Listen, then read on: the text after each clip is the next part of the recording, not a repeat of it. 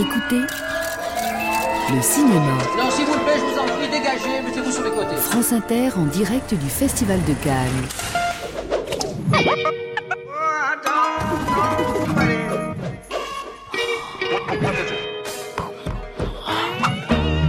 À Saumon, les pauvres, écrivait Baudelaire dans un poème en prose qui a fait couler beaucoup d'encre. Un court texte où il raconte, non sans provoque, comment un homme, pour le plaisir d'une expérience, tabasse un mendiant de 60 ans, lui bouche un œil, lui brise deux dents, l'empoigne à la gorge et lui secoue la tête contre un mur, comment il lui brise les omoplates à coups de pied, et avec une branche d'arbre, se met à le battre avec l'énergie obstinée des cuisiniers qui veulent attendrir un beefsteak. Mais le mendiant soudain se retourne, se redresse, et avec un regard de haine, se jette sur son agresseur, lui poche les deux yeux, lui casse quatre dents, et avec la même branche d'arbre, le bas dru comme plâtre. Assommons les pauvres, point d'exclamation, écrivait Baudelaire en 1864, comme une ignoble invitation lancée à tous les bourgeois. On l'a lu comme une satire, ce poème, comme un geste politique, ou carrément comme une incitation à la lutte des classes. Fallait bien lui trouver un sens tant il sidère par sa violence. Mais ce qu'il met en scène littéralement et qui résonne tant en ce moment, c'est surtout le retour du refoulé, celui qu'on sent venir et qu'on refuse de voir. Ce qu'il met en scène, ce poème, c'est qu'à force de renier ou d'accabler, à force d'accepter les rapports de domination de nos sociétés, on n'est pas à l'abri d'un bon gros retour dans ta gueule. Boomerang, spécial Cannes. Des centaines de personnes en smoking et en robe du soir avec des godasses trop serrées pour se rendre au palais. France Inter, Augustin Trapenard. Bonjour à tous, bienvenue dans Boomerang pour cette dernière émission au Festival de Cannes. Mon invité d'aujourd'hui interroge la violence avec laquelle la société refoule certains individus. Vous avez peut-être vu Memories of a Murder, The Host ou encore Le Transpersonnage. Deux ans après Okja, il revient sur la croisette avec Parasite en compétition officielle. C'est notre palme d'or à nous, un film aux airs de comédie familiale au départ avec tout le mordant de la satire et le piment des rebondissements du suspense, peut-être qui sait, de l'horreur. Bonjour. Bongjono. Bonjour. Merci beaucoup euh, d'être là. Tout d'abord, qu'est-ce que nos sociétés refusent de voir? Qu'est-ce qu'elles refoulent, à votre avis?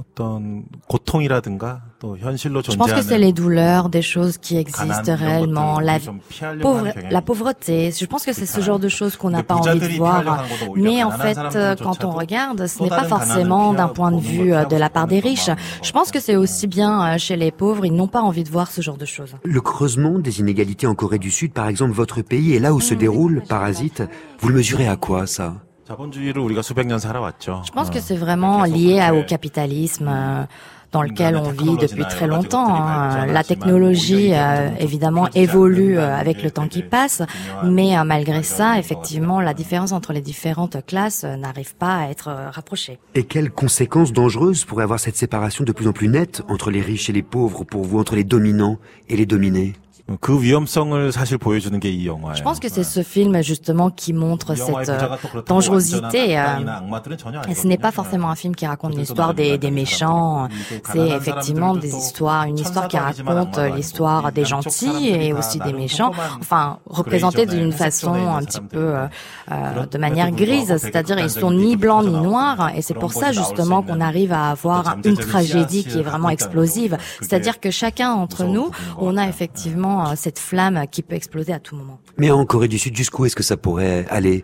Bong Joon-ho Est-ce que ça pourrait aller jusqu'à une révolution? Peut-être? Récemment, j'ai entendu effectivement qu'il y avait le mouvement des Gilets jaunes. En Corée, on a fait une grosse manifestation euh, tout à fait pacifiste pour destituer euh, la présidente. Et euh, c'est quelque chose qui est effectivement lié beaucoup plus à l'image politique. Mais la génération jeune en Corée, de manière sur un plan économique, c'est vraiment tellement difficile qu'ils commencent vraiment à être saturés. Et je pense que c'est ce stress qui euh, aussi euh, permet en fait euh, de, de créer en fait euh, une société pour essayer de revenir et de ra- arrondir les angles. Alors face à ces dysfonctionnements, vous parlez des manifestations, mais quelle arme politique est-ce que ça peut être Le cinéma Bongjono. 영화가 정확한 어떤 답을 던져주고 le, film ne donne pas forcément une réponse directe. Et je pense pas que le cinéma a une fonction pour vraiment résoudre tous les problèmes. Mais en revanche, je pense que ça permet de euh, nous mettre en face de la réalité. Euh, et je pense que Parasite, notamment, euh, c'est quelque chose qui peut faire ce genre de choses. Et il ne faut pas surtout dire que voilà, ça passe forcément par un film très sérieux. On peut effectivement voilà aussi euh, euh, retrouver ce type de message à travers un film où il y a de la comédie et de la tragédie et tout plein de gens. Votre film Parasite, il met en scène, bon Bongjono, la violence d'un rapport de classe entre une famille richissime et une famille très pauvre qui va se mettre à son service et profiter de la crédulité de ses maîtres. C'est un film qui déploie, il faut le dire, des trésors d'humour, mais c'est aussi un film violent. La violence, mmh. quelle place est-ce que vous lui donnez, pas seulement dans ce film d'ailleurs, mais dans votre cinéma d'une manière plus générale, dans tous vos films la violence en tant que telle, avec des images hardcore, euh, ce n'est pas du tout mon intention et c'est pas du tout justement ma tasse de thé. Euh, je dirais, euh, par exemple, dans un film où on voit de la violence pure avec des corps mutilés, je pense que ce genre de choses, justement, fait que les spectateurs vont s'éloigner de plus en plus parce qu'ils vont juste prendre le cinéma en tant que qu'une réalisation avec des effets visuels visuels euh, très euh, des effets spéciaux. Dans ce film, effectivement, il y a un petit peu de sang, mais euh, je pense que j'avais vraiment envie de raconter ça avec une intention beaucoup plus prononcée sur la psychologie, par exemple. Et je pense qu'on doit jouer sur le tempo de la violence. Par exemple, dans la scène du climax, vraiment dans ce film, je voulais vraiment jouer sur le rythme, sur pour que les spectateurs, quand ils vont regarder le film, ils vont s'attendre à ce qui va se passer après. Scène dont évidemment on ne dira rien. Bon, autant le film repose sur ce moment, cette violence. Elle s'exprime de façon tantôt souterraine, en effet, tantôt explosive, et nous fait basculer dans quelque chose d'extrême, dans quelque chose d'excessif. Ce goût pour l'excès, ce goût pour la démesure même parfois, d'où ça vous vient? Je pense que c'est parce que je suis un peu pervers. pervers, vous, Bong Joon-ho? Il n'y a pas juste en fait le, la connotation en fait SM par exemple pour dire euh, pervers hein, en tant que réalisateur, en tant que créateur. Je pense que c'est cette obsession hein, qui est liée à faire quelque chose, à vouloir faire quelque chose que les autres ne le font pas. Et dans quelle mesure, à votre avis, cette recherche de l'excès a un lien avec l'histoire du peuple coréen, un peuple occupé par le Japon pendant 35 ans, un peuple divisé en deux aussi, un peuple constamment sous pression? 한국이 뭔가 사회 자체가 텐션이 Je 강하고 pense que la société coréenne, évidemment, c'est une société où il y a beaucoup de euh, choses qui se passent de manière assez extrême. Et euh, moi, personnellement, je pense que par exemple euh, la société coréenne est beaucoup plus euh, sympathique euh, vraiment par rapport à ma personnalité. C'est moi qui suis vraiment complètement tordu.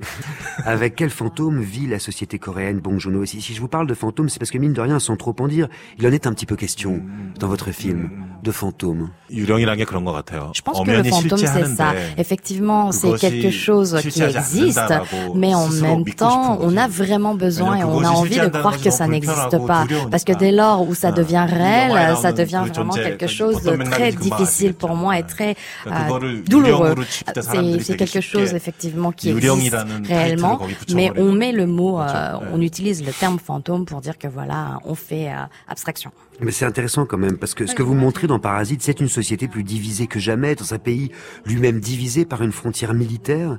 En quoi la menace permanente d'une guerre a-t-elle façonné votre imaginaire de cinéaste 헤어짐, la séparation, euh, effectivement, c'est, euh, je pense qu'il y a un traumatisme collectif euh, pour le peuple coréen. Quand on regarde la dernière scène justement du film, le père et le fils arrivent à communiquer à travers euh, le morse, et c'est, euh, c'est-à-dire il y a une distance réelle qui existe entre ces deux êtres. Par exemple, moi, pour ma mère, je sais que sa grande sœur est restée effectivement euh, suite à la guerre guerre de Corée en Corée du Nord. Donc ça fait 65 ans, 70 ans que les deux sœurs n'ont jamais pu se revoir. C'est vraiment quelque chose de tellement violent. C'est une histoire vraiment tellement violente pour un pays, pour un peuple. Et nous avons la nous n'avons pas le choix. On est obligé de subir ça. Et cette séparation, ce au revoir, je pense que cette histoire nous fait, partie, fait partie de nous-mêmes. Et maintenant, encore plus de nos jours, on a cette séparation entre les différentes classes sociales d'un point de vue économique. Et ça, c'est ce qui me rend triste. Alors c'est peut-être pas vous qui êtes taré, Pong Jono. Peut-être que c'est la société qui a influé sur vous aussi. C'est ces peurs constantes, cet imaginaire collectif chez vous, non? Bah, moi aussi, je vis effectivement dans la société coréenne, donc forcément j'ai été influencé. Mais euh, je pense que quelque part, je suis quand même un petit peu beaucoup plus tordu, beaucoup plus taré, et j'espère en tout cas, et je pense, je suis persuadée que la société coréenne est beaucoup plus saine. Celle qui est complètement tordue dans cette émission, peut-être que vous la connaissez, c'est la culture et son actualité inoffensive, mais qu'on aime bien quand même. Que se passe-t-il donc aujourd'hui, vendredi 24 mai? Well, the characters represent uh, a transcendent feeling that we, we all have inside us. We could do better. We want to do better. Le King Kirby, pour sa neuvième édition, la biennale de bande dessinée de Cherbourg, met à l'honneur l'américain Jack Kirby, surnommé The King of Comics, légende du 9e art, créateur de super-héros comme Hulk, Captain America ou les 4 Fantastiques, le dessinateur et scénariste est au cœur d'une expo événement qui réunit pour la première fois en Europe près de 250 de ses dessins originaux, une plongée furieusement pop dans la galaxie Marvel, un condensé d'histoire de la BD américaine. On aime. I see my coming out intervention. In a moment in time. I just felt that that intervention was necessary. Wanaina n'est plus là, l'écrivain kényan et icône de la cause homosexuelle, Binyavanga Wanaina vient de s'éteindre à l'âge de 48 ans, lauréat du prix Kane en 2012, l'une des plus prestigieuses récompenses pour la littérature africaine en langue anglaise, véritable chef de file du renouveau littéraire du continent. Il avait notamment fait paraître Comment écrire sur l'Afrique, un court texte drôle et provocateur qui luttait contre les clichés et les idées reçues. Il avait fait son coming out en 2014, un acte politique sur un continent où l'homosexualité est encore pénalisée dans de nombreux, dans de nombreux pays pardon. RIP.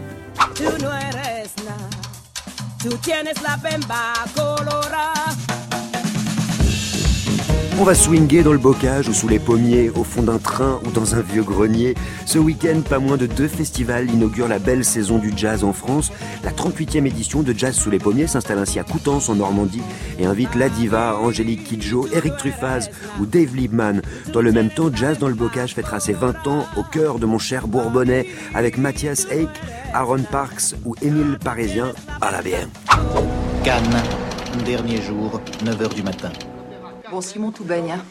Il y a une grosse, grosse, grosse pression sur le film. Les Américains veulent faire un remake, moi je suis en pour parler avec l'Allemagne, tout va bien. Tout va bien sur la croisette car aujourd'hui, dernier jour de compétition, c'est la française Justine Triet qui entrera dans la course avec, la course à la palme avec le dérangeant Sibyl porté par le flamboyant duo d'actrices Virginie Efira et Adèle Exarchopoulos. Compétition toujours, le palestinien Elias Suleiman montra les marches avec son long métrage It Must Be Heaven. Mais notre événement de la journée à nous, c'est évidemment l'arrivée en force et en muscle de l'icône Stallone, Sylvester qui vient présenter en exclu mondial les premières images du cinquième volet de Rambo. C'était pas ma guerre. Le cinéaste sud-coréen Bong Joon-ho, invité de Boomerang à Cannes pour son nouveau film Parasite. Votre dernier festival, c'était il y a deux ans avec Okja, un film Netflix qui avait créé une sorte de polémique puisqu'aucune diffusion en salle n'était prévue alors en France. Pour vous, je me suis posé la question surtout, qu'est-ce que c'est? Quel lieu est-ce que c'est une salle de cinéma? C'est effectivement aussi un bon moyen de regarder des films sur une plateforme digitale via le streaming, mais personnellement, je pense qu'effectivement, on est obligé d'aller en salle et la salle de cinéma permet effectivement donne quelque chose vraiment de, différent, c'est-à-dire que c'est pas forcément la taille de l'écran. Je pense que c'est seul le seul lieu où le réalisateur a la possibilité de donner en fait aux spectateurs de de regarder le film du début à la fin sans arrêter. Et c'est pour ça que j'adore la salle de cinéma. J'imagine que les cinémas ont dû beaucoup changer en Corée, notamment avec l'apparition d'immenses multiplex. À quoi ressemblaient les cinémas de votre enfance, à vous Quand je regarde par exemple comme dans Cinéma Paradiso, c'est un peu ce type de salle de cinéma en Corée. C'est très nostalgique de regarder des films dans cette dans cette salle. Par exemple, quand je regardais Terminator ou Scarface de Brian De Palma, j'ai regardé des films dans ce type de salle de cinéma. Et actuellement en Corée, toutes ces salles ont disparu. Il en reste peut-être une ou deux dans une ville qui s'appelle Gwangju en Corée. Et qu'est-ce qu'on voit sur les écrans de cinéma euh, sud-coréens aujourd'hui Je vous pose la question parce qu'on souligne souvent le dynamisme de l'industrie cinématographique coréenne. Et quel pays de cinéma est-ce que c'est encore Ou est-ce que c'est toujours la Corée? c'est très diversifié. Je pense que euh, d'un point de vue général, c'est limite très difficile de, de parler euh, comment est le cinéma en Corée. Je pense pas qu'il n'y a pas de genre vraiment typique. Et euh, je pense que c'est en même temps euh, le point fort justement du euh, cinéma coréen. Et aussi, ce qui est vraiment hallucinant, c'est tout ce qui est cinéma indépendant en fait en Corée actuellement. On a vraiment de nouveaux talents. C'est-à-dire que ce qui est passionnant avec le cinéma coréen, c'est qu'il est indissociable quand même de sa dimension contestataire. C'est-à-dire que les premiers films dits coréens ont été réalisés alors que la Corée était encore sous domination japonaise. Dans quelle mesure le cinéma est-il un moyen pour un pays, pour un peuple, euh, d'affirmer, de défendre aussi son identité? Par exemple, il y a le film qui s'intitule Arirang d'un réalisateur coréen et euh, je pense que c'était un film qui est très représentatif justement du peuple coréen qui vivait sous euh, l'occupation japonaise. Et je pense que dans l'histoire euh, du cinéma coréen, c'est quelque chose de très très important. Même plus tard, effectivement, on n'est plus sous l'occupation japonaise, mais après on a eu un gouvernement totalement militaire. Et là, il y a eu beaucoup de films coréens sur justement sur le soulèvement de Gwangju.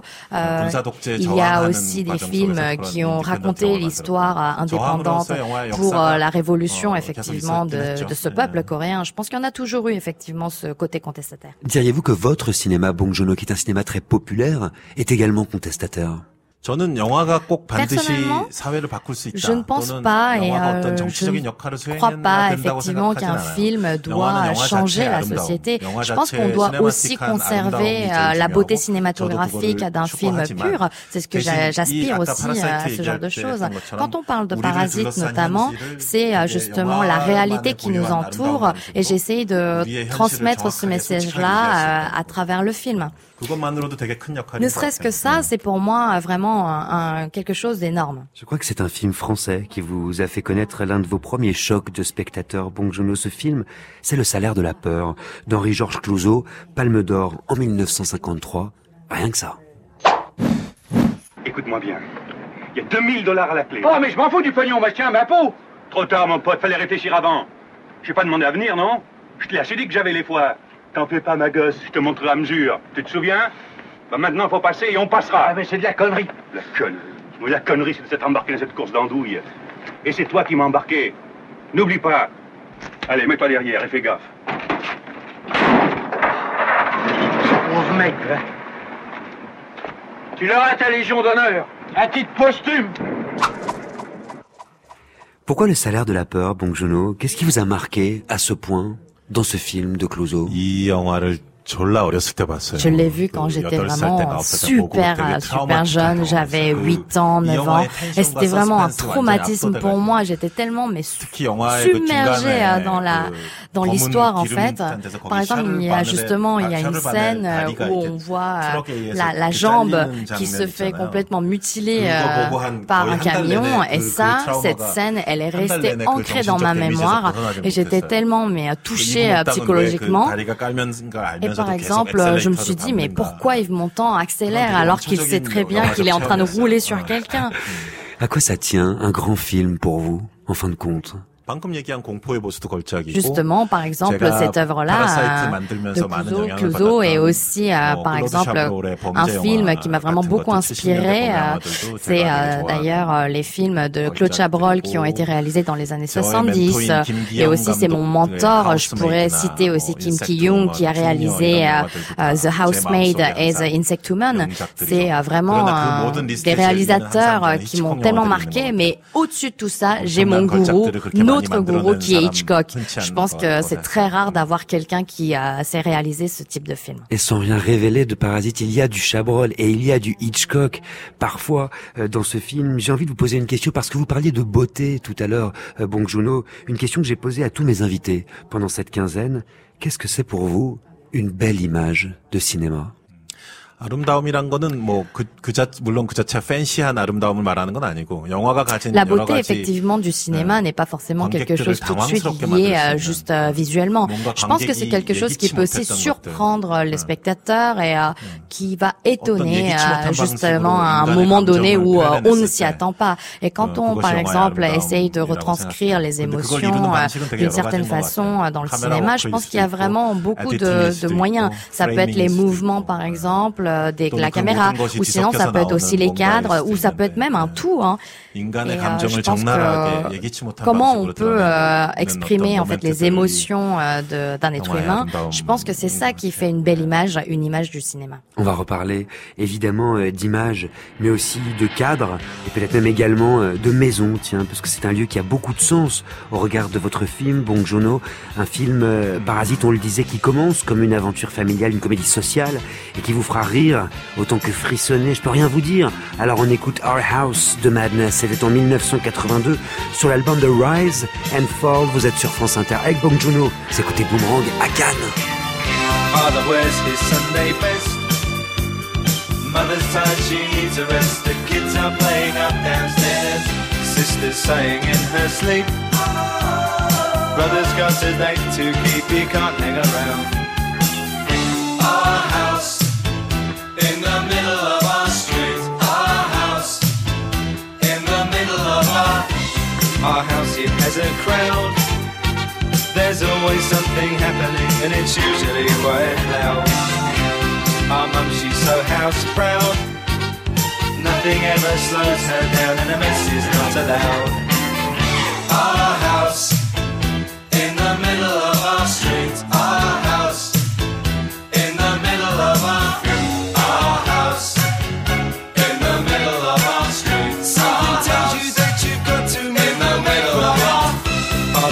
up late for work.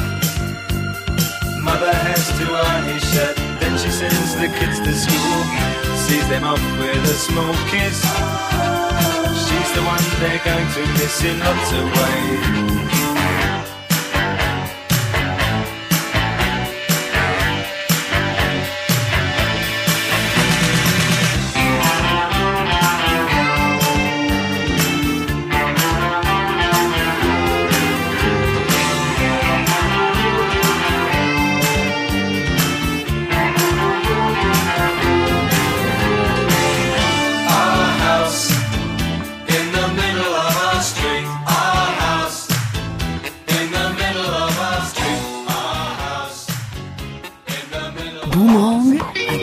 Films violents, des films tendres. Là, il y a un retour au cinéma spectaculaire. Augustin Trapenard sur France Inter.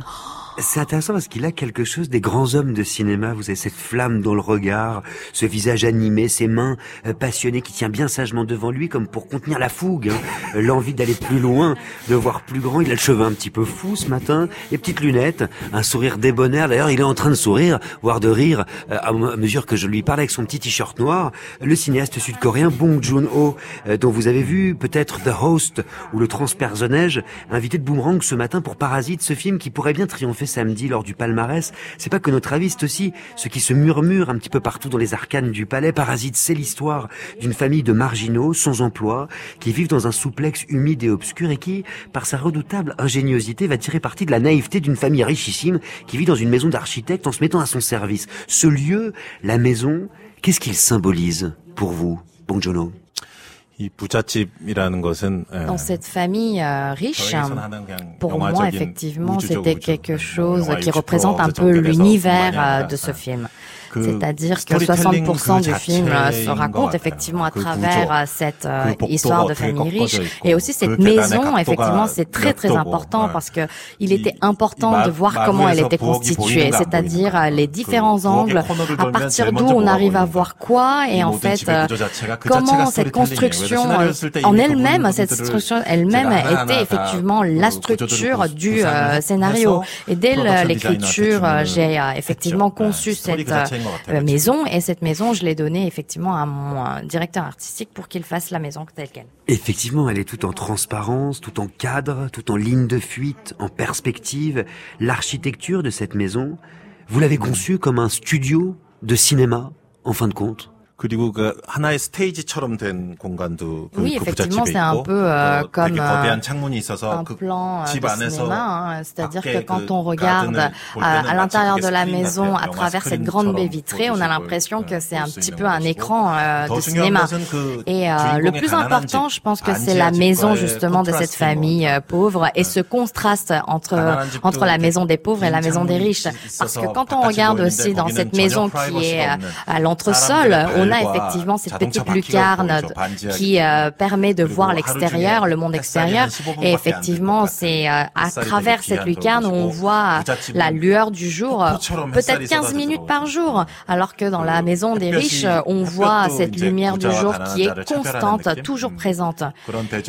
Et ce contraste-là, pour moi, c'était très important. C'est intéressant à vous entendre. On a l'impression d'entendre un artiste, en fait, euh, Bong cette faculté de poser des cadres, de, composer des tableaux vivants ça dit quelque chose de l'importance des beaux-arts et du dessin. D'ailleurs, dans votre cinéma, quel rôle joue le dessin dans votre processus de fabrication du film? Tout par delà 2년 전에 이제 아버지 돌아가셨는데 원래 Mon 이제 père est 아버지가 décédé il y a 그래픽 deux ans et à 디자이너였어요. la, mon père 어릴 était graphic 때부터 이제 집에 designer et 보면은 depuis que je 뭐 suis gamin, 미술 effectivement, 책이니, euh, 사진 j'avais 집이니 euh, 뭐 beaucoup 이런 beaucoup euh, 것들이 de 많았죠. livres 그런 거를 euh, 가지고 sur euh, les 놀았었어요. artistes et je jouais effectivement 그리고 en 어렸을 때 제가 regardant ces 만화를 많이 bouquins-là. 그렸어요. Et aussi 만화가가 quand 되고 j'étais 싶었던 gamin, 것도 있었고. j'avais vraiment envie de 만화란 게 뭐 devenir 결국은 euh, 이미지를 euh, quelqu'un, 순서대로 en fait, 나열하는 un 거잖아요. dessinateur de 그래서 bande dessinée et je dessinais 이미지를 aussi 가지고 énormément. 어떤 스토리를 Et euh, 전달하는 finalement, euh, 거는 la- 마치 l'un dessin animé, 호흡을 c'est un petit peu 숨을 comme 쉬듯이 euh, 저에게 un 어릴 travail de 때부터 되게 storyboard. 익숙한 Et je pense que c'est 일이었던 quelque 것 chose qui est 같아요. très euh, habitué en fait pour moi. Vous en faites euh, de cette maison, notamment, puisqu'on en parlait, une sorte de théâtre aussi, puisque vos personnages prétendent, Bong Joon-ho, être quelque chose euh, qui sont pas. Ils ne font en réalité que jouer la comédie sur cette scène. Je me suis posé la question, qu'est-ce que c'est un bon acteur pour vous Parce que c'est un film parasite qui repose aussi sur des performances absolument extraordinaires. 그렇죠. 뭐이 가난한 가족들이 마치 Dans cette 뭐 famille de pauvres, 사기꾼들처럼 effectivement, on 계속 dirait que c'est des escrocs, 연기를 hein, parce qu'ils 하는 sont en train de 거죠. jouer quelque chose qu'ils ne sont pas. 좋은 배우란 Et 저에게 euh, pour 있어서 moi, 좋은 un bon 배우가 acteur, 난 무엇인가라고 누가 나에게 묻는다면 si quelqu'un me pose la question, 간단하게 je 설명할 pense que 것 c'est 같아요. très simple. 송강호다. C'est son carreau. Ah, c'est lui Oui. Et pourquoi 우리 주인공. 예. Je pense que je n'ai jamais vu euh, un acteur qui est vraiment aussi excellent que lui. Je pense que c'est une personne qui arrive à montrer et à aller à l'au-delà de ce que veut un réalisateur euh, sur euh, les écrans de cinéma. Et aussi, c'est quelqu'un qui a vraiment sa façon d'analyse personnelle et son approche artistique. Et pour moi, c'est quelque chose qui est tellement évident et je n'ai même pas besoin d'expliquer quelque chose en particulier avec lui, il arrive à tellement bien comprendre euh, le, le, scénario euh, qu'il joue sublimement bien. Et il est capable de basculer d'un registre vers l'autre aussi. C'est d'ailleurs ce qui frappe dans votre film, bon, je ne la manière dont vous passez d'un genre cinématographique à l'autre. Quel genre précisément? Quel genre est-ce que vous convoquez? 저 자신이 그러니까 이제 약간 모순되는 얘기인데 저 자신이 Personnellement, euh, 장르 oui, je 영화 pense que c'est un peu 감독이라고 ironique 생각하고 euh, parce que 네, moi je me 그- considère déjà en tant que 그렇지만 ré- comme réalisateur de 내가 찍은 게 films de 도대체 뭔 genre, 장르냐 하면은 mais une 나도 사실 fois 대답을 que je me pose la 못하겠어요. question, mais 물어보는 c'est quoi le 분들도 genre de film que tu as 모르니까 fait 나한테 물어보겠지. Quand on me demande, c'est 근데 parce que vous le 며칠 savez 전에 peut-être pas 그 aussi, 무슨 mais euh, là 인디- quelques jours 인디 euh, avant, 와이어라는 j'ai vu que 코멘트 quelqu'un 하나 avait 그 mis un 코멘트가 저는 되게 commentaire euh, 뜻했어요. ah bah bon Juno a fait euh, 제가 son 들을 수 있는 propre 최고의 genre 찬사인 것 et je pense que 같고요. c'est vraiment la meilleure des choses qu'on puisse me dire. Enfin, il y a quand même quelque chose qui emprunte à la comédie et qui révolutionne la comédie, à mon avis. Qu'est-ce qui vous fait rire, vous, dans la vie, Bong Joon-ho Vous qui êtes assez souriant, je dois le dire. 아니 이렇게 슬프거나 무서운 화- fait, 상황에서도 euh, 오히려 전 되게 막 Je 웃긴, pense que je suis quelqu'un 좀 성격이, qui euh, 정신 분열이 cherche 있어서 euh, 그런 effectivement euh, le côté drôle, même quand euh, 그래서 c'est une 내가 situation 그 très 영화에서 triste 유머를 euh, 뭐 ou euh, 블랙 유머건 슬랩스틱이건 très noire. euh, Je pense que 어쨌든 c'est parce que je suis un 유머를 peu 많이 euh, 구사하는데 schizophrénique euh, quelque part. 관객들의 반응을 Mais euh, 이렇게 내가 quand je 머릿속으로 regarde par 내가 exemple 바라는 la 관객들의 réaction 반응은 des 웃으면서도 euh, 불편한 거 있잖아요. spectateurs, je pense 이게 과연 qu'effectivement 웃어도 ils sont un 되는 petit 건지. peu en train de 웃고 rigoler, 있는데 mais ils sont un peu 내가 mal à 있으면 l'aise en 왠지 même temps. 등장인물한테 Parce qu'ils se 미안한 disent, oui, si je rigole 자기가 euh, sur 웃은 cette 걸 je pense que ça va euh, faire en sorte que euh, l'acteur va se sentir très mal à l'aise. En fait, c'est un petit peu un sentiment complexe. Je pense que c'est encore une fois très pervers de ma part. C'est le malaise qui vous fait rire, bon Encore une fois très pervers. On aura un beau portrait de vous, décidément, ce matin.